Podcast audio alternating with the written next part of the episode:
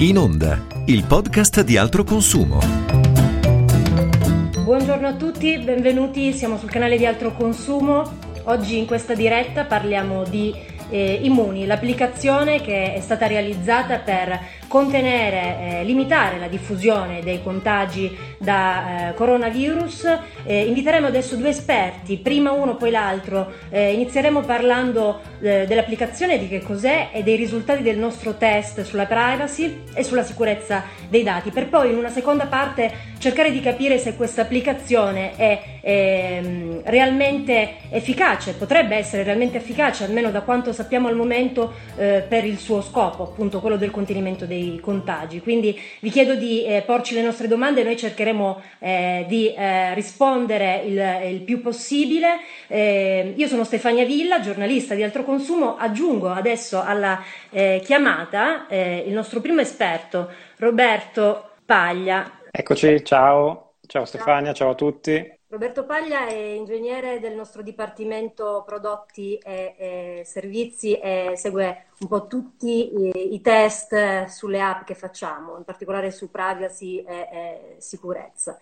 Allora Roberto, eh, inizierei eh, un po' con un'introduzione eh, su cose immuni per cercare di far capire alle persone eh, come funziona questa applicazione che in questo momento, lo ricordiamo, è in fase di test in quattro regioni, Puglia, Abruzzo, Marche e Liguria, eh, dove è completamente operativa. Nelle altre regioni si può già scaricare, eh, non è completamente operativa, ma lo sarà a breve, sembra che eh, lo sia il, eh, dal 15 eh, giugno, per cui è importante sapere innanzitutto a che cosa serve, come, eh, come funziona. Certo Stefania, allora come anticipavi tu correttamente prima, ha lo scopo di cercare di limitare diciamo, i contagi e quindi di effettuare quello che si chiama diciamo, il tracciamento appunto dei, dei possibili contagi da coronavirus, e, che è ciò che diciamo, attualmente è quello che viene eseguito diciamo, manualmente, potremmo dire così, nel momento in cui una persona risulta positiva al tampone da coronavirus e l'operatore sanitario cerca con il suo aiuto quindi un po' di rintracciare quelli che possono essere i suoi contatti e quindi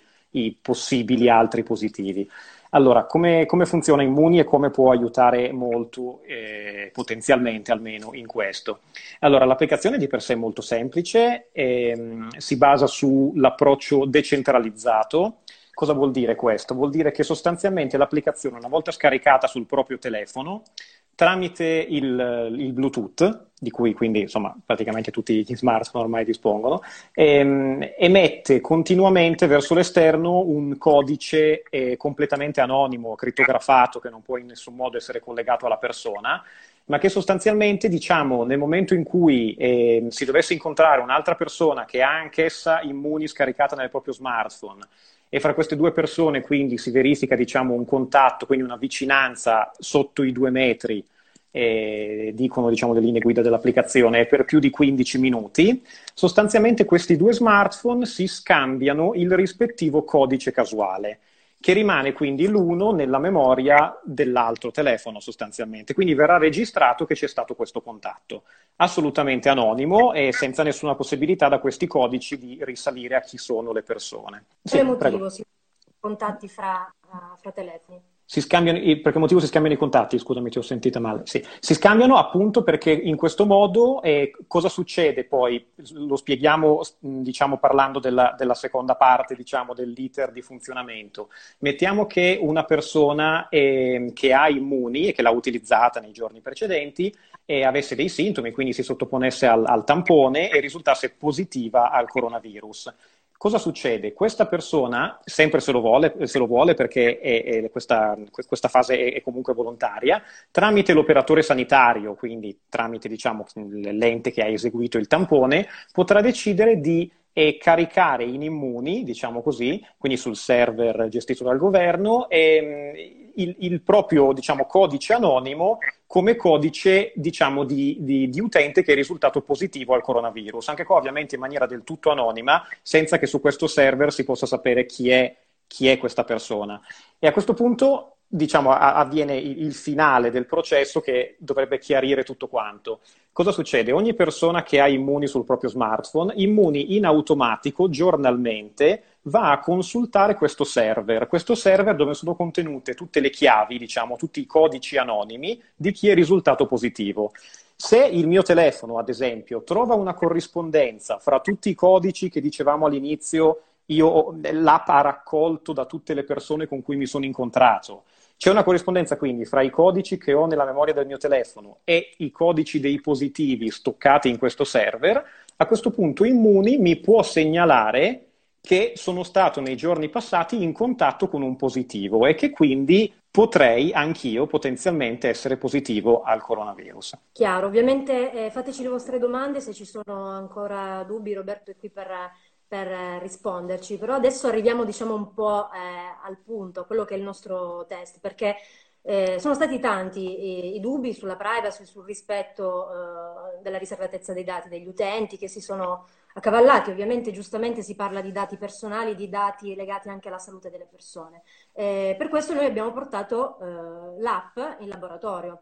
Per sottoporla, sottoporla a quale tipo di test? Spiegaci, Roberto. Certo, abbiamo condotto su questa app dei test di privacy, diciamo alcuni più generici e altri più, più specifici, che consent- ci consentono appunto con diverse tecniche appunto diciamo di laboratorio informatico, diciamo così, di, di andare a, a verificare sostanzialmente se tutte le rassicurazioni sulla sicurezza dei dati e sul mantenimento della privacy che vengono date appunto dal governo e, e dai diciamo, sviluppatori di immuni sono effettivamente eh, rispettate. Quindi se l'app è veramente il massimo possibile in termini di quanto ci si possa aspettare di, di, in termini appunto di, di, rispetto della privacy e della, e della sicurezza.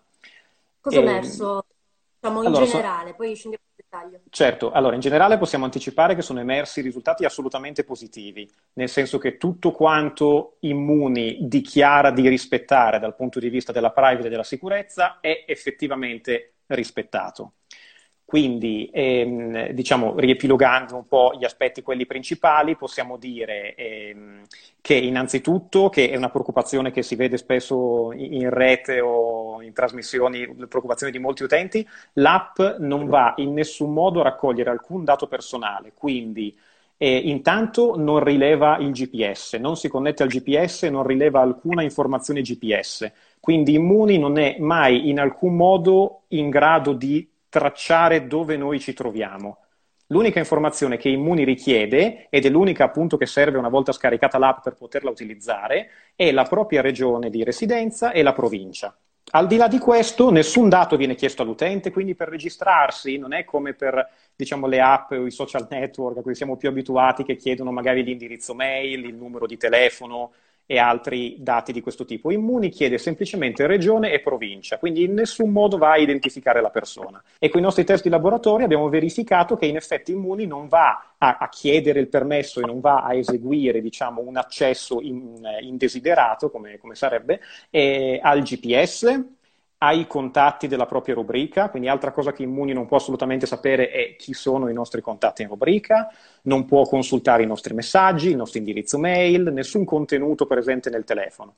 Quindi nient'altro se non, come dicevamo, regione e provincia che vengono dichiarati dall'utente all'inizio e il fatto se, che il Bluetooth sia attivo o meno. Questa è un'informazione necessaria perché Immuni funziona solamente, come dicevamo, tramite tecnologia Bluetooth Low Energy, che è una tecnologia, mh, come dire, che consuma molta poca batteria e, e che utilizza comunque diciamo, lo standard di, di trasmissione Bluetooth e quindi questa è l'unica informazione che l'app raccoglie dal telefono, se il Bluetooth è connesso o meno, in modo che se non è connesso l'app può mandare un alert che, che indica appunto che è opportuno accendere il Bluetooth, altrimenti l'app non può funzionare. Questi dati, quindi legati diciamo, ai contatti, alla regione e alla provincia, eh, comunque da quello eh, insomma, che ci spieghi, eh, il numero inferiore rispetto ai dati anche che siamo abituati a, a dare nel momento in cui registriamo delle applicazioni. Dove vanno a finire? Dove, dove vengono conservati? Vanno all'esterno, a altri server? Allora, altra cosa che abbiamo verificato è che esattamente come, come risulta dal, da, diciamo, dal, codice, dalle informazioni e, e, dal codice anche open source, ricordiamolo, di, di, Immuni, è che l'unico server a cui i dati vengono inviati, e peraltro, ripeto, stiamo parlando di dati assolutamente non, che non individuano la persona, quindi regione, provincia e se il Bluetooth è attivo o meno, quindi dati assolutamente non sensibili, vengono inviati solamente a un server locato in Italia e gestito da Sogei, che è una società 100% controllata dallo Stato, che era appunto la società che già nelle dichiarazioni del governo avrebbe dovuto prendersi in carico la gestione di, di, di questi dati. Quindi abbiamo verificato che l'app non contatta nessun server esterno di terze parti, solitamente quando avviene il contatto di server di terze parti è appunto per motivi di marketing, di profilazione o altri scopi di questo tipo. Con Immuni non avviene niente di tutto ciò e peraltro l'app non contiene neppure nel suo codice nessun tracker, cosiddetti tracker che sono sostanzialmente diciamo dei, dei sistemi spesso utilizzati dai, dai siti o dalle app per fare diciamo un tracciamento dell'uso che l'utente fa di un'app o di un servizio.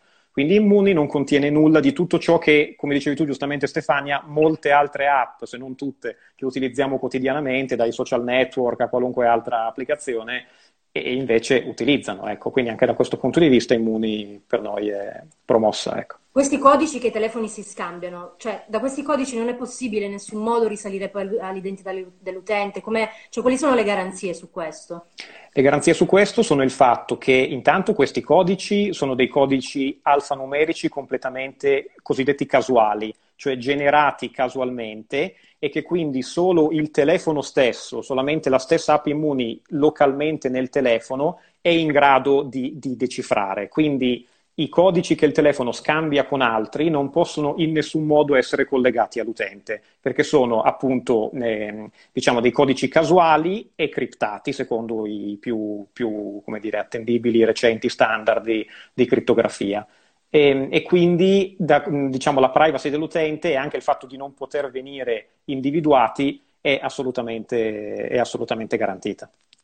Spieghiamo agli utenti cosa significa criptati, qual è la garanzia che fornisce criptati sostanzialmente, diciamo, potremmo fare un esempio molto semplice per renderlo comprensibile, ehm, quando magari, diciamo, ai tempi della scuola, magari per non far intercettare i propri messaggi segreti, si facevano magari delle, come dire, delle, delle, modifiche delle lettere dell'alfabeto, magari sostituendo ogni lettera con quella successiva per fare in modo che il messaggio non fosse riconoscibile. Questa ovviamente è una crittografia molto semplice. E in informatica si utilizzano ormai dei, dei, dei sistemi di crittografia che sono talmente tanto eh, elevati che, che non, non, consentono a nessun utente esterno, neanche con potenze di calcolo diciamo, eh, elevatissime, di andare a decifrare questi dati e in qualche modo quindi capire a chi appartengano. Ecco. Senti, un altro dubbio che è spesso eh, emerso, che capita di leggere, è il, ehm, il coinvolgimento di Google e Apple che hanno messo a disposizione una piattaforma per la realizzazione di quest'app. Ecco, Google e Apple ricevono effettivamente dei dati da questa applicazione? L'abbiamo testato, ah. abbiamo verificato cosa? Sì, assolutamente verificato e assolutamente no. Quindi, come dicevo prima, l'unico server che riceve dei dati, peraltro, come dicevamo, dati assolutamente non sensibili, è un server italiano gestito da Sogei. Google e Apple non entrano in possesso di questi dati. Questo è proprio il punto di forza, diciamo, di Immuni e dell'approccio decentralizzato a cui accennavo prima che è stato scelto. Approccio decentralizzato vuol dire appunto che lo scambio delle, delle chiavi, o meglio, di questi codici casuali eh, degli utenti che entrano in contatto fra di loro a distanza, come dicevamo, di due metri, eh, rimangono all'interno degli smartphone stessi. Non, non sono dati che vengono in alcun modo mh, eh, condivisi con l'esterno, quindi rimangono nei telefoni e non sono quindi nemmeno nella disponibilità di Google e di Apple. Ok, un utente ci chiede perché l'hanno creata, eh, vogliono controllarci, e questo è il motivo. Cioè, cosa, mm, no. cosa risulta del test rispetto a questo dubbio che può essere anche lecito e che è emerso eh, comunque più volte nel dibattito pubblico. Certo, è un dubbio molto diffuso, però è, è sostanzialmente lo, lo, possiamo sfatare nel senso che l'obiettivo di Immuni non è il controllo, o perlomeno non il controllo nel senso in cui credo che lo intenda il nostro utente, nel senso che Immuni eh, diciamo, il governo, quindi che gestisce Immuni, e per il modo di funzionamento che abbiamo verificato dell'app Immuni, non può essere in alcun modo in grado di sapere chi sono le persone eh, che la utilizzano che chi sono le persone che vengono incontrate o che stabiliscono fra di loro dei, de, delle relazioni, perché come dicevamo i codici sono completamente anonimi, non, non è in grado di, di, di, tracciarci nel senso di posizionarci nello spazio, sulla mappa, perché non utilizza il GPS. Quindi non c'è, diciamo, da parte di Immuni nessuna possibilità di effettuare un controllo.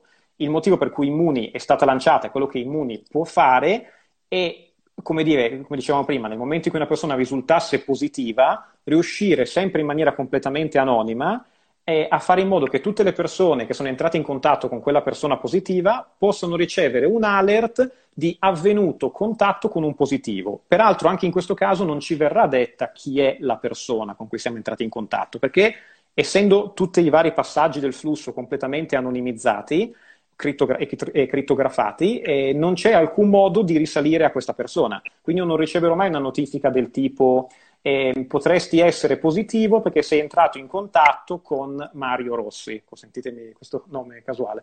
Eh, no, l'app dirà semplicemente sei entrato in contatto con un positivo. Nessuno, neppure Immuni, può sapere chi è quel positivo. Bene, chiaro. Mm. Ehm, un utente ci chiede, è necessario installarla perché viene così eh, sponsorizzata. In realtà l'app non è obbligatoria, questo sicuramente è basata su un meccanismo di volontarietà, un po' in molti suoi passaggi, perché è volontario anche l'atto con cui si decide di comunicare la propria positività eh, al sistema, in modo che poi appunto gli altri ricevino una notifica, sempre in modo eh, anonimo. Eh, ci viene chiesto perché è necessario installarlo, perché viene così sponsorizzata. Eh, Filippo, ti consiglio di eh, aspettare anche la seconda parte di questa diretta con il nostro esperto di salute che ci spiegherà quali possono essere i benefici, ma quali effettivamente sono ancora eh, anche i dubbi sulla uh, possibile efficacia, almeno da quanto si sa, eh, si sa eh, al momento. Viene sponsorizzata perché sicuramente uno degli strumenti che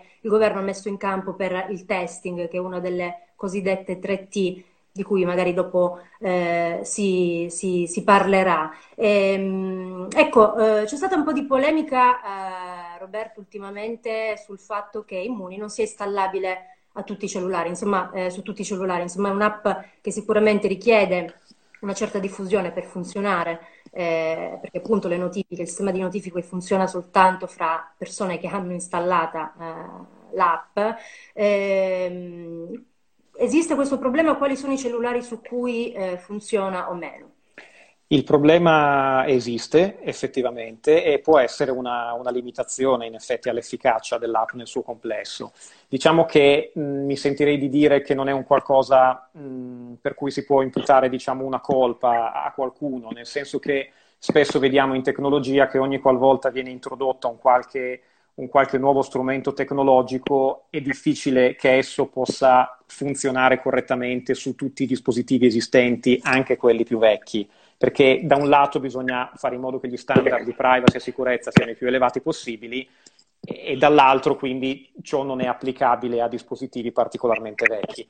Cioè, entrando nel pratico, nel caso di Immuni, eh, sostanzialmente per quanto riguarda i telefoni Android è necessaria la versione di Android 6 o successiva. Android 6 è, entrato, è stato lanciato sul mercato nel 2015. Quindi possiamo dire che indicativamente tutti i telefoni, considerando anche quelli usciti un pochino prima e che sono aggiornabili ad Android 6, tutti i dispositivi Android dal 2000 13-14 in avanti dovrebbero riuscire a scaricare Immuni senza problemi. La galassia Android è molto ampia, ci sono moltissime marche e moltissimi modelli, quindi è, impossibile essere del tutto esaustivi, però indicativamente questo è la, l'orizzonte temporale.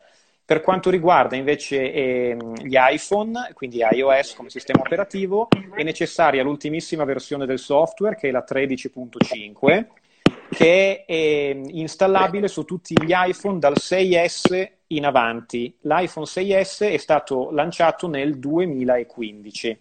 Quindi anche in questo caso, diciamo, tutti gli iPhone dal 2015 in avanti possono scaricare Immuni senza problemi. Un ultimo problema che era emerso al lancio di Immuni riguarda i dispositivi Huawei. E anche i dispositivi Honor, marchio comunque meno diffuso di, di Huawei e che fa parte comunque della galassia Huawei. E sostanzialmente e al momento pare che il problema sia stato risolto e che quasi tutti gli smartphone Huawei possano scaricare tranquillamente Immuni dal Google Play Store. Per quelli che ancora non possono, gli sviluppatori di Immuni hanno fatto sapere che l'app eh, dovrebbe diventare presto disponibile su App Gallery, che è sostanzialmente l'App Store nativo di Huawei. Quindi anziché il Google Play Store, il, il Play Store di Huawei sarà il canale tramite cui poter scaricare Immuni nei prossimi giorni, pare. Perfetto, ricordo intanto a chi si è collegato da poco che eh, stiamo parlando di Immuni, abbiamo parlato dei risultati dei nostri test, se ve li siete persi potete trovare eh, il contenuto sul nostro sito eh, www.altroconsumo.it slash app-covid troverete i risultati nel dettaglio del, del, test su privacy e sicurezza e anche questa diretta verrà poi eh, salvata. Lo ricordiamo, ovviamente noi abbiamo potuto testare la parte di tracciamento non potendo simulare una positività per, ste, per chi si stesse chiedendo certo. fatto a, a, simulare quella parte. Ovviamente non è possibile per chiarezza e correttezza metodologica. Eh, chiariamo che la, il test eh, riguarda quella parte lì, è stato fatto su degli smartphone Android eh, giusto Roberto? E certo. nella, la, la, data è inizio giugno, eh, l'app potrebbe essere aggiornata, però eh, insomma, eh, non, non, c'è motivo di pensare che questi meccanismi possano essere aggiornati, giusto? Assolutamente, è assolutamente così. Peraltro un altro punto di forza in favore della trasparenza di Immuni è il fatto che, come dicevamo prima, l'app è open source, cioè tutte le sue caratteristiche sono a disposizione di, di qualunque persona, anche insomma, persone di, di, di, alta competenza informatica, per verificare il corretto funzionamento, che è quello che anche i nostri esperti del laboratorio hanno in effetti col, col nostro supporto condotto proprio su su tutti gli aspetti, quindi sia pratici che di, di codice dell'app. Ecco. Quindi insomma sarà possibile anche vedere se ci saranno modifiche di questo tipo. Una domanda da un nostro ascoltatore, ma come fa l'app a capire a che distanza era, ero dal positivo? Allora, l'app si basa sulla tecnologia Bluetooth Low Energy, quindi il protocollo diciamo, di trasmissione informazione è il Bluetooth, che nella sua modalità low energy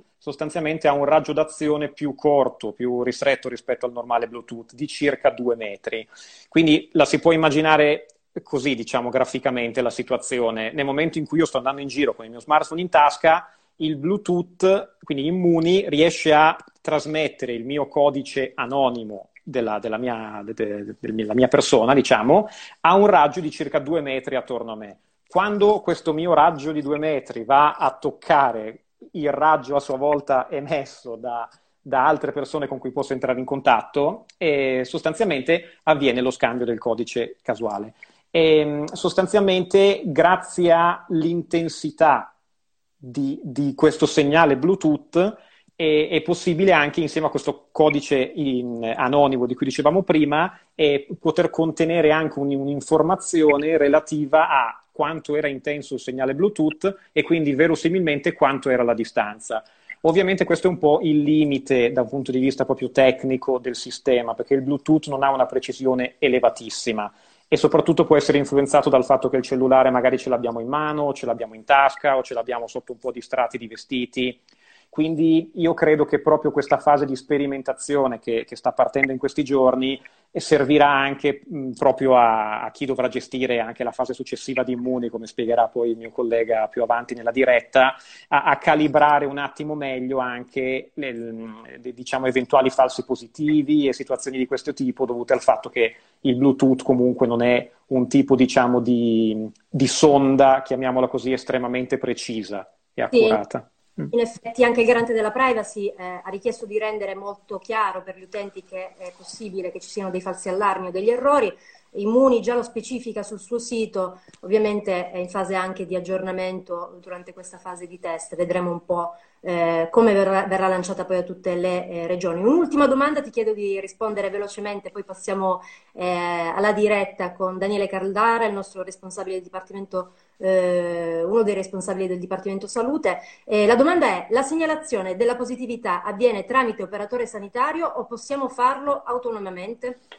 avviene tramite operatore sanitario. È una scelta che insomma, reputo, reputiamo intelligente, nel senso che se si fosse data la possibilità a ogni persona, tramite semplicemente magari un bottone, di dichiararsi positiva, eh, ci si sarebbe un po' prestati al rischio di persone che magari per errore segnalano la propria positività o magari qualcuno che diciamo per scherzo, anche se sarebbe decisamente di cattivo gusto, magari se segnala, si potrebbe divertire anche magari un hacker che volesse in qualche modo rovinare il funzionamento di Immuni, ecco, potrebbe su diversi smartphone magari segnalare una finta positività. Quindi proprio per evitare diciamo, aspetti di questo tipo che, che sicuramente rovinerebbero il funzionamento del, del sistema, è stato fatto in modo che quando una persona eh, riceve un tampone e risulta positiva, solamente tramite l'operatore sanitario potrà ricevere una, una sorta di password, diciamo così, con cui può dichiarare, se vuole, a Immuni la propria positività.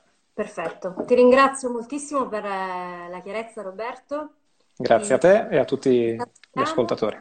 Lasciateci perché adesso aggiungiamo eh, l'esperto del Dipartimento Salute di Altro Consumo che ci chiarirà eh, alcuni aspetti relativi all'efficacia eh, dell'applicazione. Potrà rispondere anche ad alcune domande che ho visto sono già eh, arrivate.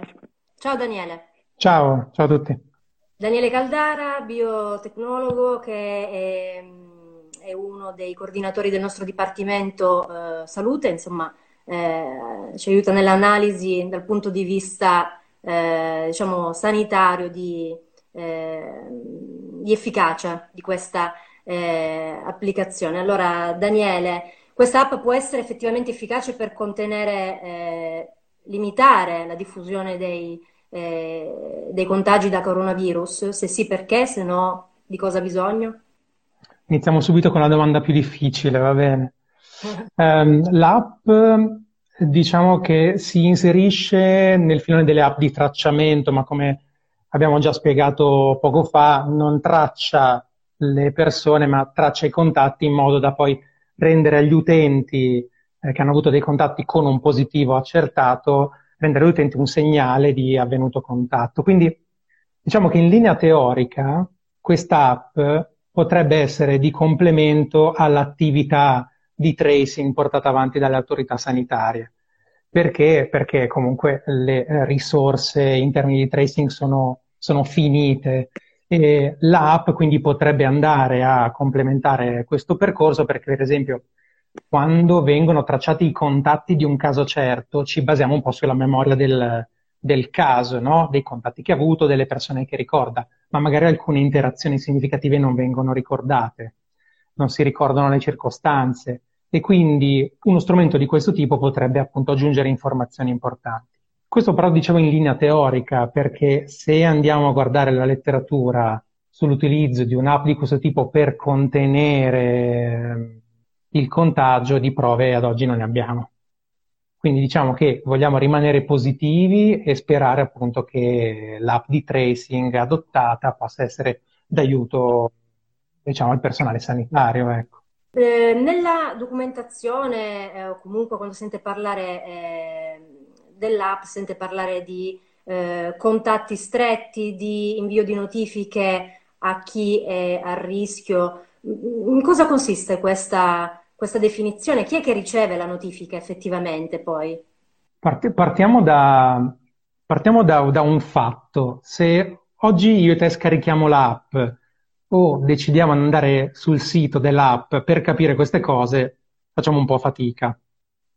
Quindi adesso parleremo di, di tutto quello che succede, diciamo, dalla definizione del contatto alla segnalazione, cioè l'arrivo della notifica, a quello che succede dopo, cercando di mettere insieme le informazioni ufficiali che abbiamo trovato sull'app stessa, sul sito dell'app, sul sito dove è stato rilasciato il codice e sulla, eh, circolare del Ministero della Salute, la prima che ha citato Immuni in maniera chiara e precisa. Eh, da, da, cosa partiamo? Parliamo dalla definizione del contatto, dalla segnalazione? Sì, eh, spiega un po' agli utenti chi è che riceverà una notifica, cioè, cioè allora. come considerato a rischio un contatto in modo tale, cioè a quale vicinanza, per quanto tempo, cosa si sa al momento su queste cose, almeno? Allora, Diciamo che abbiamo saputo dalla stampa, non tanto dalla, dall'app stessa o dalle informazioni, che eh, il contatto a rischio sarà ogni persona che ha avuto un contatto di almeno 15 minuti ad una distanza inferiore due metri,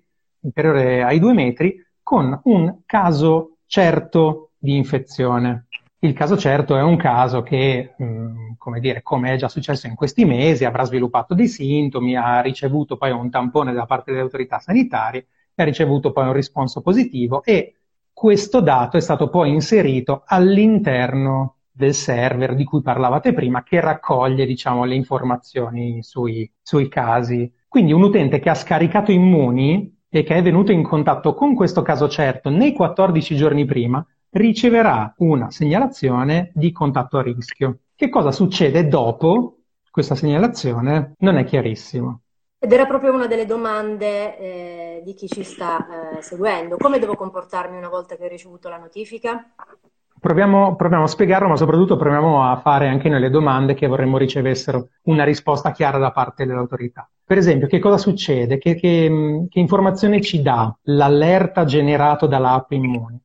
Se guardiamo le informazioni che ci sono sul sito in questo momento, non ci dice molto, ci dice che riceveremo delle indicazioni da parte dell'app, indicazioni che dovremo seguire e ci suggerisce di metterci in contatto con il nostro medico di famiglia o il pediatra in caso in cui eh, la segnalazione riguardasse un ragazzino o un ragazzino. Ma nella pratica di cosa succede? Nell'app non c'è scritto. Siamo andati un po' a scavare. Per esempio, all'interno di questa circolare ministeriale del 29 eh, maggio che qualcosa in più ha chiarito. Allora, in teoria, chi riceve una segnalazione dell'app Immuni dovrebbe essere assimilabile a un contatto stretto. Contatto stretto è una definizione, diciamo, che torna nel tracing tradizionale. Quindi, quando il, eh, diciamo, il personale sanitario cerca di rintracciare tutti i contatti di un caso certo, contatti che hanno avuto un contatto prolungato, come per esempio quello che abbiamo descritto prima, un contatto superiore ai 15 minuti ad una distanza inferiore di 2 metri, quello è un contatto stretto. Normalmente, se l'operatore sanitario rilevasse, per esempio in me, un contatto stretto, l'operatore mi chiamerebbe al telefono e direbbe guardi, lei è risultato un contatto stretto e l'iter prevederebbe per me l'isolamento nel mio domicilio per 14 giorni con un poi una sorveglianza attiva da parte del personale sanitario per verificare che io non non abbandoni il mio domicilio, non abbia contatti con altre persone, perché si presuppone che io non sparga un'eventuale infezione, e eh, rimanendo a casa quindi per i 14 giorni in attesa che si sviluppino o si sviluppino dei sintomi. Se si sviluppano dei sintomi, il percorso tradizionale prevede che poi io venga sottoposto a tampone e a seconda della positività o meno, poi diciamo sia tutto l'iter tradizionale di un caso sintomatico. Altrimenti, se non ho sviluppato sintomi, dopo la fine della, alla fine della quarantena mi viene fatto un tampone per, diciamo, risolvere, chiudere il periodo di, di quarantena. Però questo l'app non lo dice chiaramente, lo desumiamo da questa circolare che dice che chi riceve una segnalazione da immuni è un contatto stretto. Quindi la nostra domanda è cosa succede? Devo autoisolarmi? Dovrò autoisolarmi per 14 giorni? L'app mi dice di chiamare il, medico, il mio medico di base, ma il mio medico di base che cosa farà? Dichiarerà la quarantena per me? Cioè, a iniziare la quarantena? Esatto. Queste sono le domande. I, dei medici di base, quale sarà? Eh, nel senso, mh, mm, ci sarà un coordinamento per cui tutti più o meno si muoveranno allo stesso modo? Come, come funzionerà? Queste sono domande che ci siamo posti eh, qualche giorno fa quando abbiamo appunto valutato l'app e continuiamo a farci ancora oggi perché non sono emersi elementi chiarificatori. Allora, in teoria l'app mi dirà di sentire il mio medico di base. Stando a quanto appunto abbiamo letto nella circolare che cita Immuni per la prima volta, il medico di base qui dovrebbe avere un ruolo di valutazione del mio rischio. Ma in che cosa consista realmente non è chiarissimo. Quindi noi presupponiamo che eh, il medico di base debba prendersi in carico l'utente, valutare l'esigenza di mettere in quarantena l'assistito e dopo si spera contattare l'ASL per iniziare eventualmente l'iter tradizionale che si prevede per un contatto stretto. Quindi il soggetto dovrebbe essere posto in questa quarantena e all'emergere dei sintomi bisognerebbe fargli un tampone o terminato il periodo di quarantena, fargli un tampone per dichiarare conclusa la quarantena e poter permettere alla persona di ritornare in comunità alle sue attività. Certo, potrebbe funzionare così dunque, ma sicuramente la chiarezza nei confronti degli utenti e così richiede poi di scaricare quest'app è anche importante perché è giusto che chi riceve poi una notifica eh, sappia in modo abbastanza eh, definito cosa poi, cosa poi, gli succederà. Questo, eh, non, non, andrebbe che aumentare poi la fiducia in uno strumento di questo tipo, una, la consapevolezza delle, delle persone. Quindi L'auspicio, insomma, eh, espresso altro, d'altro consumo è anche quello che eh, venga fatta chiarezza su questi eh, aspetti e si approfitti anche di questi, di questi giorni eh, prima del lancio per, per, chiarirli. Ecco qui una domanda. Mm, ci chiedono, ma ti diranno quando sei entrato in contatto con la persona positiva? Allora, per quanto abbiamo capito, no. Cioè, il contatto a rischio dovrebbe essere generato eh, sulla base di un contatto avvenuto nei 14 giorni prima rispetto a quando è emerso, diciamo, il caso di Covid, ma non ci dirà quando è successo, così come, mh, mm, così come non ci dirà in quale circostanza e di sicuro non ci dirà con quale persona. Noi semplicemente verremo a sapere che siamo stati a contatto nei 14 giorni precedenti con un caso, un caso acclarato. Anzi, aggiungiamo anche un altro elemento dato che l'app non è in grado di discriminare eh, se due allarmi provengono dalla stessa persona, proprio perché c'è tutto eh, diciamo, un sistema dietro che genera dei codici casuali, eh, secondo noi esiste anche la possibilità appunto che vengano generati probabilmente anche più allarmi in funzione di contatti prolungati con una persona o contatti multipli nel corso di più giornate con anche la stessa persona. Quindi no, è difficile, anche se non impossibile, risalire al momento o alla persona che ha eh, forse ci ha contagiato. Cerco di ricordare a memoria una domanda che ho letto prima, che adesso non riesco a recuperare, però eh, questa persona si chiedeva, ma se il virus sta scomparendo, a cosa serve adesso l'app? Allora, il virus non sta scomparendo, i casi continuano ad essere contati non è del tutto risolta la questione di una possibile seconda ondata, rimane tra le possibilità, quindi il virus non è scomparso. Certo, è vero che se si contano sempre meno casi, poi sarà, diciamo, sempre meno probabile che qualcuno di noi ne incontri uno. Ecco. Quindi magari le notifiche saranno poche. È una cosa che si sta vedendo in questi giorni in cui ancora il sistema, nelle regioni in cui l'app viene sperimentata, non essendoci ancora tanti casi, anzi non essendocene di nuovi poi in alcune aree, non entrano nel sistema e quindi non generano probabilmente contatti a rischio. Però l'ipotesi è che nel frattempo, man mano che l'app viene utilizzata e i casi vengono aggiunti al database, questi vadano poi ad alimentare, se noi veniamo in contatto con questi, degli, delle notifiche. Senti, tra eh, gli elementi che dalla nostra analisi è emerso c'è il fatto che eh, un sistema come questo necessita di una certa rapidità di reazione insomma, del sistema sanitario. In che senso? Allora, la rapidità di azione è fondamentale in tutti i passaggi di questo iter. Noi in, allora, la, mm, l'obiettivo di questa app è spezzare un po' la catena dei contagi, ridurre lo, mm, il dilagare di un contagio. Quindi quello che deve succedere è che eh, ci sia una certa celerità tra il momento in cui eh, viene notificato al caso accertato la positività al tampone. Questa positività viene poi, attraverso il dialogo con l'operatore sanitario, caricata sul server, eh, dopodiché arriva la notifica alla persona, la persona che ha un contatto stretto, questa persona poi si mette in contatto col medico di base, il medico di base ehm, dispone la quarantena e dopodiché viene fatto un eventuale tampone alla persona venuta in contatto. Tutto questo iter, che parte addirittura dal primo tampone alla persona che poi risulterà positiva, fino all'ultimo tampone che libera dalla quarantena questa persona, dovrebbe, essere, dovrebbe avvenire molto velocemente. Prima di tutto perché è essenziale spezzare la catena di contagio molto velocemente e poi perché è necessario dare alle persone una risposta rapida sul loro stato. Certo. Se non si fa così, se non si fa così, non c'è grande speranza di interrompere la catena.